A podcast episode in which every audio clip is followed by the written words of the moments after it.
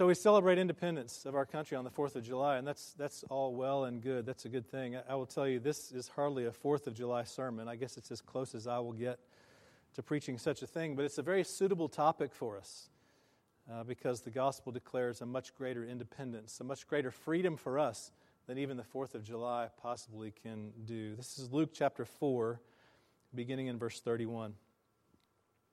And he went down to Capernaum, a city of Galilee and he was teaching them on the Sabbath, and they were astonished at his teaching, for his word possessed authority. And in the synagogue there was a man who had the spirit of an unclean demon, and he cried out with a loud voice, Ha! What have you to do with us, Jesus of Nazareth? Have you come to destroy us? I know who you are, the Holy One of God. But Jesus rebuked him, saying, Be silent and come out of him. And when the demon had thrown him down in their midst, he came out of him, having done him no harm. And they were all amazed and said to one another, What is this word? For with authority and power he commands the unclean spirits, and they come out. And reports about him went out into every place in the surrounding region. And he arose and left the synagogue and entered Simon's house. Now Simon's mother in law was ill with a high fever, and they appealed to him on her behalf. And he stood over her and rebuked the fever, and it left her. And immediately she rose and began to serve them. Now, when the sun was setting, all those who had any who were sick with various diseases brought them to him, and he laid his hands on every one of them and healed them. And demons also came out of many, crying, You are the Son of God. But he rebuked them and would not allow them to speak, because they knew that he was the Christ. And when it was day, he departed and went into a desolate place. And the people sought him and came to him and would have kept him from leaving them. But he said to them, I must preach the good news of the kingdom of God to the other towns as well, for I was sent for this purpose. And he was preaching in the synagogues of Judea. The grass withers and the flowers fade, but the word of our God stands forever. Lord, we pray that you would help us we pray that you would give us your spirit so that we might understand your word and so that we even more might believe it. Help us to do that, Lord, and give us life in your word. We pray in Jesus' name. Amen. You can be seated. Well, it was July 4, of course, 1776, when the Continental Congress of the 13 colonies of what is now this country approved the Declaration of Independence. And it stands very much as a monument in our culture, and we celebrate it, and rightly so. One of my favorite Fourth of July memories was about 20 years ago. I was working at Alpine Camp for Boys in northern Alabama. And that particular summer, I got assigned the job when the 4th of July was approaching to go and take the camp truck and drive with another staff member up across the Tennessee state line to the giant fireworks warehouse that, that, that stands on the edge of the line between Tennessee and Alabama and Georgia and advertises itself year round as the place to come and buy fireworks. We went and loaded up the back of the truck with fireworks. We didn't know what we were doing. We didn't know what we were looking for or shopping for, but we found all the things that looked like they'd make a good show. We brought it back to the camp and on the 4th of July, we got to set up all those fireworks in a line on a plywood board out on the field as the, the campers lined up on the tennis courts across that field. We had no idea what we were doing. We just knew how to light a match and light a fuse. And thankfully, no one got hurt, and we put on a show. At least the fireworks did. It was a lot of fun, even if it was a bit dangerous. I don't recommend it. Certainly not here in the city. For some 240 years now, this country has had the freedom, at least, to wrestle with what it means to be free. Admitted, admittedly, many in this country are less free than others are, and that's always been the case as this country has wrestled with what it means to be free. And that freedom has come from the, the work and the sweat and the labor and the blood and the tears of many who have come before us. Now, I'm no political pundit, but I would go out on a limb, I suppose, to say that when a country forgets the roots of its liberty, then the shackles of oppression tend to regain their power. And if this is the case with any one country, with any one people, then how much more so with the entire human race? Our Fourth of July celebration is really just a reflection, it's really just a glimmer of hope. It's really just a foreshadowing, a foretaste of the promise of liberty that God made to his people long ago. Last week, we, we read that passage previous to this one of, of Jesus going into the synagogue of Nazareth, his hometown, where all the, the people knew him or knew of him, or at least were aware that he was the son of Joseph the carpenter. And he went there into that synagogue and he read from the prophet Isaiah the mission statement as he stated it himself that he's come to proclaim the year of the Lord, the liberty of the captives and of the oppressed, sight to the blind. He's come to proclaim the year of the Lord's favor. Isaiah had borrowed that idea from Moses, who had received it from the Lord himself generations before. In the promised land, God told Moses, You will plant the land for six years. And on the seventh year, during that year, you'll give the land a Sabbath rest, he, he told them. And you won't plant, but you'll give the land a rest in that seventh year, and I'll provide for you the food to eat. Every seventh year, you'll give the land a Sabbath rest. And after seven sequences of those sevens, after the 49th year, in the 50th year, you will celebrate an extraordinarily redemptive celebration. And you will, throughout all the land, proclaim liberty to all who live in the land in the 50th year. It was the, the year of the Lord's favor. It was what they, what they called the Jubilee, the year of Jubilee. And in Moses' day, as, as I mentioned last week, that was a very practical way for Israel to prevent systemic poverty among its people but it also was a pointer to God's bigger plan. And in Isaiah's day, it was a, a, poetic way, Jubilee was, a poetic way to give Israel hope during their exile in Babylon, that the Lord would come and restore them. But it also was a pointer to God's bigger plans. And now, when Jesus proclaimed the year of the Lord's favor in this nondescript synagogue in Nazareth, those bigger plans had come. The bigger plans had arrived. For generations, every 50th year among the Israelites, Jubilee would arrive. And every 50th year, wrongs would be righted. Every 50th year, families would be reconnected and lives would be restored. Every 50th year, land would be returned to its original owners. In other words, there was liberty for the captive. There was freedom for the oppressed, there was sight for the blind. It was the year of the Lord's favor indeed. But all of this and all of these little freedoms that they gained in the 50th year only anticipated something much greater the coming of the kingdom of God and the true freedom that that would bring. So you can set off all the fireworks that you want, it's a lot of fun light up the sky with fireworks or watch it on television or go to the park and watch all the fireworks that you might enjoy. But only with the coming of Jesus did true freedom arrive. He declared his mission statement. And now Luke tells us that Jesus got down to work. What is the freedom that he brings? It's a freedom from pretension, a freedom from pretense, from pretending, from, from trying to appear greater or more important than you actually are. The social media world in which we live offers us all kinds of opportunity to do that, doesn't it? To pretend to be something that we're really not. And we like to pretend. But the gospel frees you from pretending in a certain way. That is, it frees you from the pretense of being your own authority, of being your own boss, so to speak.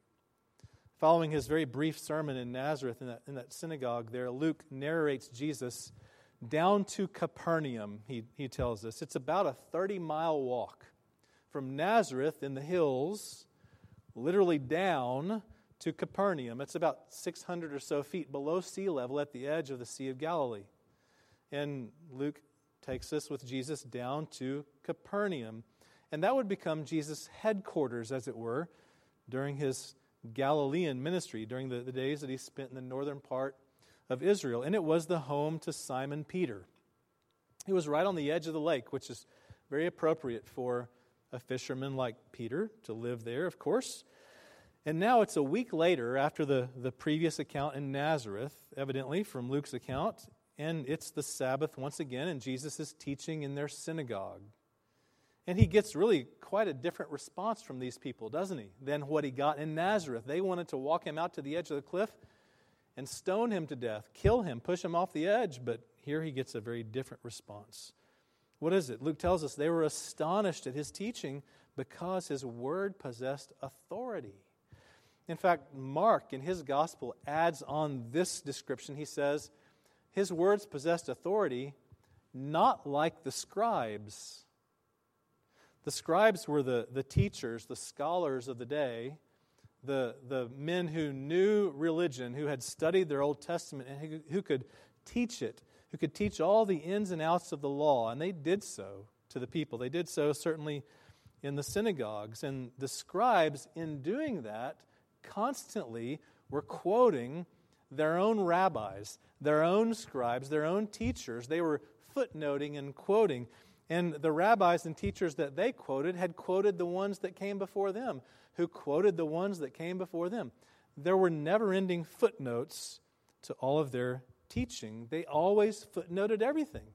And anyone who writes or teaches or preaches today can understand the, the necessity of that because, in some sense, there are no really original thoughts, right? I mean, you students who've finished school again for the summer, a month or some weeks ago, you probably wrote some term papers and you had to include some footnotes, right? Because your teacher wanted to know where did you get this information? Who's your authority? Preachers do the same thing. We don't necessarily footnote everything verbally as we speak, but I listen to all kinds of other preachers, a whole list of, I could name a whole list of other preachers that I listen to at different times because it stirs my thoughts and gives me ideas and makes me realize, oh, this, that's really a good way to think about this passage. And we could footnote all kinds of things about that. But eventually, for us preachers, we begin to realize ultimately the footnote that we have is this is the word of the Lord. This is the word of the Lord. Even the Old Testament prophets would do that. Isaiah and others would say or write, and the word of the Lord came to me. This is what they did. There was always a footnote. Jesus didn't do that. Jesus didn't do that. And that's why it's so striking for these people in Capernaum to listen to him teach. Because as you read Jesus' words throughout the gospel accounts, what is it that he says to introduce what he's about to teach? He never says, and the word of the Lord came to me, or God says. He doesn't say that. What does he say? He says, Truly I say to you, no scribe ever did that. And here he is in this synagogue in Capernaum saying to them, presumably, Truly, I say to you, and the people are astonished. It's, a, it's actually a claim to deity, is what it is. He's claiming to be God himself because he offers no footnotes, and it's why they're astonished at his teaching. He's, he says his word possessed authority. And when the gospel comes, it frees you from your pretense to be your own boss, to be your own authority. As God's word, it has authority, it is authority, and that can be irritating to power hungry souls like you and me. Now, when I was an RUF campus minister, I can remember going uh, with my students to a fall conference, a regional conference with some other campuses one time. And we had decided as campus ministers, we wanted the topic of this conference to be the reliability of the Bible. And so we invited another pastor to come, a friend, uh, Jonathan Inman, who is a pastor in North Carolina and, and a really bright thinker who, who can, can, can dig into these topics in unique sorts of ways. And he came and he spoke on the reliability of the Bible. And his, his ruling illustration of the weekend was you can't card God. You know, when you go to a movie, you teenagers, you go to a movie and your parents aren't with you, that probably, they're supposed to, but they probably don't ask you. How old are you? Show me how old you are. Can you get into this PG 13 or this rated R movie? You've got to show me how old you are. They want to card you. They want someone else's authority to vouch for you. When you go to a bar and try to buy alcohol, they want to know that you're 21 years old. And if you don't look like you're 21 years old, and maybe even if you do, they ask you for your card. They card you. My friend Jonathan said, You can't card God. He said, All weekend long, we know that the Bible is the Word of God because it says it's the Word of God. And he quoted from John, from his gospel, from his letters. He quoted from Matthew. He quoted from Exodus and Deuteronomy. He quoted from Malachi and Second Peter. He quoted all over the Bible all weekend long. And I began to recognize quickly that my students were really irritated. They were really frustrated by this because they quickly recognized this is circular reasoning. It's circular reasoning. You can't tell us that the Bible is God's word because the Bible says it's God's word. What, what, what is that? That makes no sense to us. You, you've got to quote some other authority. And he said, Exactly. You can't card God. There is no other authority beyond him. Who can be God's footnote? Who can validate God's authority? You can't card God. And so Jesus taught with this authority, and then he demonstrated this authority by taking action. In verse 33, he's in the synagogue, and there's a man who had the spirit of an unclean demon, and he cried out with a loud voice, Ha, what have you to do with us, Jesus of Nazareth? Have you come to destroy us? I know who you are, the Holy One of God. This man with the Spirit has a boss, doesn't he? He has an authority that rules over him. And immediately there's a conflict. And Jesus rebukes the spirit and casts him out. And it's the real life action of a spiritual reality that, that the Apostle John would later describe in one of his letters. He, he wrote, The reason the Son of God appeared was to destroy the works of the devil. And the work of the devil has been to control, to manipulate, to deceive, to mislead, and to give you and me every reason possible for us to think that we are our own boss but we're not. We're not. I mean, as Americans, we value freedom, and that's good. We, we celebrate freedom. It's a, it's a noble and proper gospel truth to celebrate. But apart from the gospel, are you really free? Are you? Oh, you're free to make choices, but even in that, you're constrained by your circumstances, right? You're free to present an image on social media, but in that, you're constrained even still by what you think that your, quote, friends want to see of you. So even there, you're constrained, and you're free to say no to temptation. But do you? Do you all the time? Do you always say no to temptation? I mean, even if you're not a Christian, you have your own moral standard by which you live, which you feel obliged to, to, to guide your life with, and even then, you break it because you're not your own boss. You're enslaved to something. Jesus rebuked the demon and commanded it to come out. He even spared the man's physical well being. He, he, suffered no harm. Jesus is in total control of this situation. But notice the people's reaction to it in verse 36. Do you see what they said? They were all amazed, Luke tells us, and they said to one another, What is this word? Not what is this action, not what did this man just do? What did we just see? That's not what they said. They said, What is this word? Where did this authority come from? It didn't require any incantations or rituals or even footnotes. Only a word from the Son of God brought freedom to this man. And so it is with your sin and guilt. So it is with your own brokenness and your own need. The gospel brings freedom from your pretense. So quit pretending that you're in charge. Quit pretending that you can control temptation.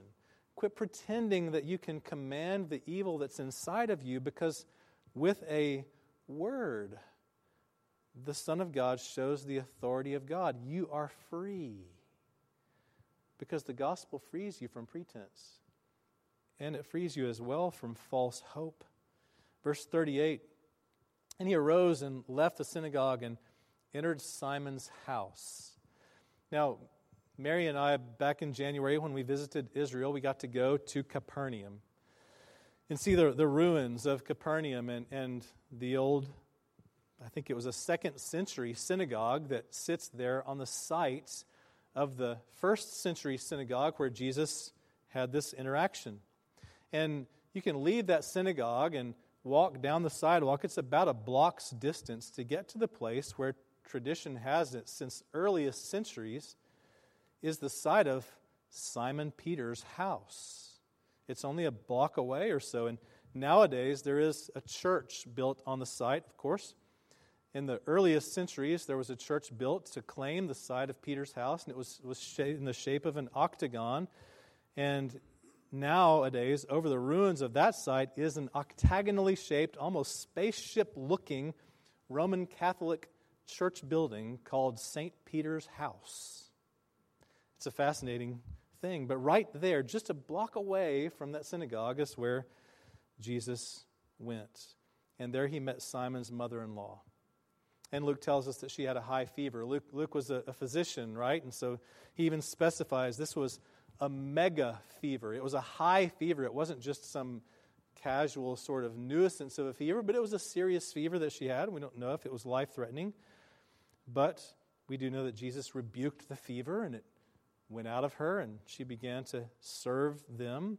And then, when the sun was setting, meaning it was the end of the Sabbath day and people could begin to do such things, people began to carry their loved ones or family members or friends who were sick or diseased, and they brought them to Simon Peter's house. And Luke tells us that Jesus laid his hands on every one of them and healed them. You can almost see the lineup of people outside this little house waiting their turn as Jesus received every one of them Luke tells us, and laid his hands on them and healed them of their various maladies, and there were more demons cast out.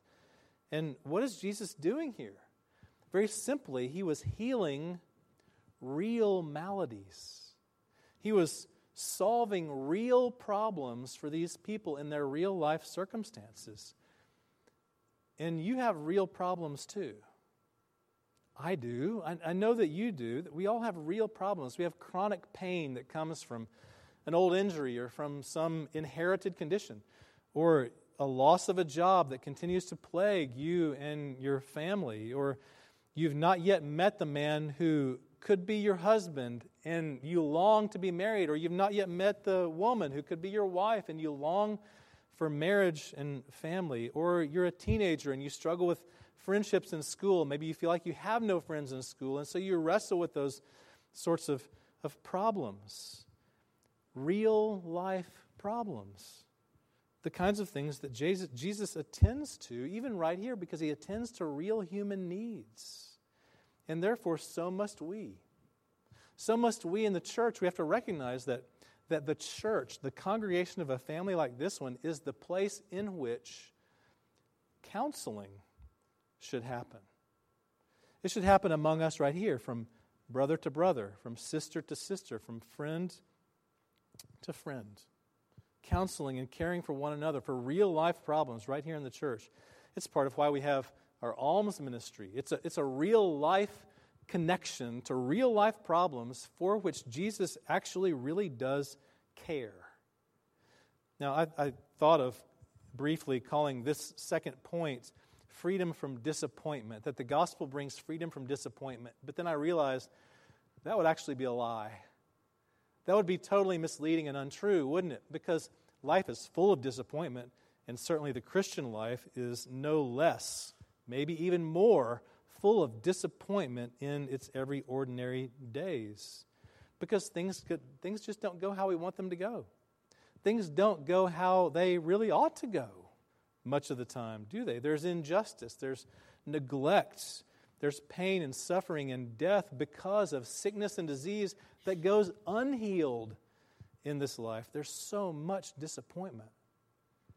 But every one of us deals with that by attaching our hope to things that probably won't deliver. A new boyfriend, a new place to live, a shopping spree, another video game, some escape that we use to address the problems that we face in our real lives. But often our chosen solutions bring only false hope because they really only mask the greater spiritual problem that's, leak, that's, that's lurking beneath the surface, which is this you long to be made new. You long to be made whole, to be made real again. And Jesus had this problem in view, didn't he? I mean, notice that he keeps on rebuking demons in this passage here. In the synagogue, he rebuked a demon. He told him, Be silent. And at Simon Peter's house, he rebuked more demons. And Luke tells us he would not let them speak. Why? Because they knew that he was the Christ. They would have been perfectly happy, that the demons, that is, the devil who's at work in all of this, would have been perfectly happy to simply out Jesus to the world. Hey, look, everybody, take a look. Here is the Son of God. Everybody, come on and, and, and bring the hordes to the Jesus Medical Clinic in Capernaum. He would have been happy to put up neon signs and flashing lights, that is, the devil would have been, to bring all of the countryside into Capernaum for healing at Simon Peter's house. He would have been happy for that distraction. But that's all it ultimately would have been is a distraction. It would have pushed Jesus off track from what he really came to do, which is to provide true hope of redemption. C.S. Lewis, to quote him from one of his excellent essays, refers to this as our desire for a far off country. I want to quote from Lewis here for a moment, if you will, will indulge me and, and listen to this. This is what he writes. He says, In speaking of this desire for our own far off country, which we find in ourselves even now, I feel a certain shyness. I'm almost committing an, an indecency. I'm trying to rip open the inconsolable secret in each one of you, the secret which hurts so much that you take your revenge on it by calling it names like nostalgia and romanticism and adolescence. The secret we cannot hide and cannot tell though we desire to do both. We cannot tell it because it's a desire for something that's never actually appeared in our experience. And we cannot hide it because our experience is constantly suggesting it. Our most common expedient is to call it beauty and behave as if that had settled the matter. Wordsworth, that is the, the old British poet, identified it with certain moments in his own past, but all this is a cheat. If Wordsworth had gone back to those moments in the past, he would not have found the thing itself, but only the reminder of it. What he remembered would turn out to be itself a remembering. The books or the music in which we thought the beauty was located will betray us if we trust to them. It was not in them, it only came through them. And what came through them was longing. These things, the beauty, the memory of our own past, are good images of what we really desire but if they are mistaken for the thing itself, they turn into dumb idols, breaking the hearts of their worshippers, for they are not the thing itself. They are only the scent of a flower we have not found, the echo of a tune we have not heard, news from a country that we have never yet visited. The fever, the sickness, the disease, the demons the, the broken hearts, the chronic pain, the, the loss of a sense of calling, the years seemingly wasted are all real problems. They, they are, they're real problems. And Jesus would surely lay hands on all of them. Were they the ultimate problem? But they're not. They are rather the revealers of what you really long for. He came to proclaim the 50th year he came to proclaim the, the 50th year, the year of the Lord's favor for his people. Not just one year, but the rest of eternity, the restoration of all that God has made, which is the longing behind your, your longing. It's, it's the longing underneath your desires. He came to free you from false hope. And likewise, He came to free you from self. Now, by this I mean not from yourself. He didn't come to free you from yourself, as if you yourself were not worth spending time with. That's obviously not Jesus' posture here in this passage. I mean, he shows so much care for the individuals of Capernaum and their real life problems, right? It's not to come and free you from yourself, but it's something more than that. Verse 42 And when it was day, he departed and went into a desolate place. That is, he went somewhere solitary, somewhere to be alone, presumably to go and pray. But the people looked for him. They sought him out, and they came to him, and they would have kept him from leaving them. They would have kept him from leaving them, Luke wants us to know. They did not want him to go. And that's not necessarily a bad thing. I mean, I, I really don't think that Luke is trying to incriminate these people by saying that, by writing that about them and observing that that was their intention. We would have done the same thing. I mean, it's just an indication that they saw the blessing that Jesus' presence actually brought to their lives. And their first inclination was to do exactly what we would have done to want him to stay more. They want more. They want for Jesus to stick around.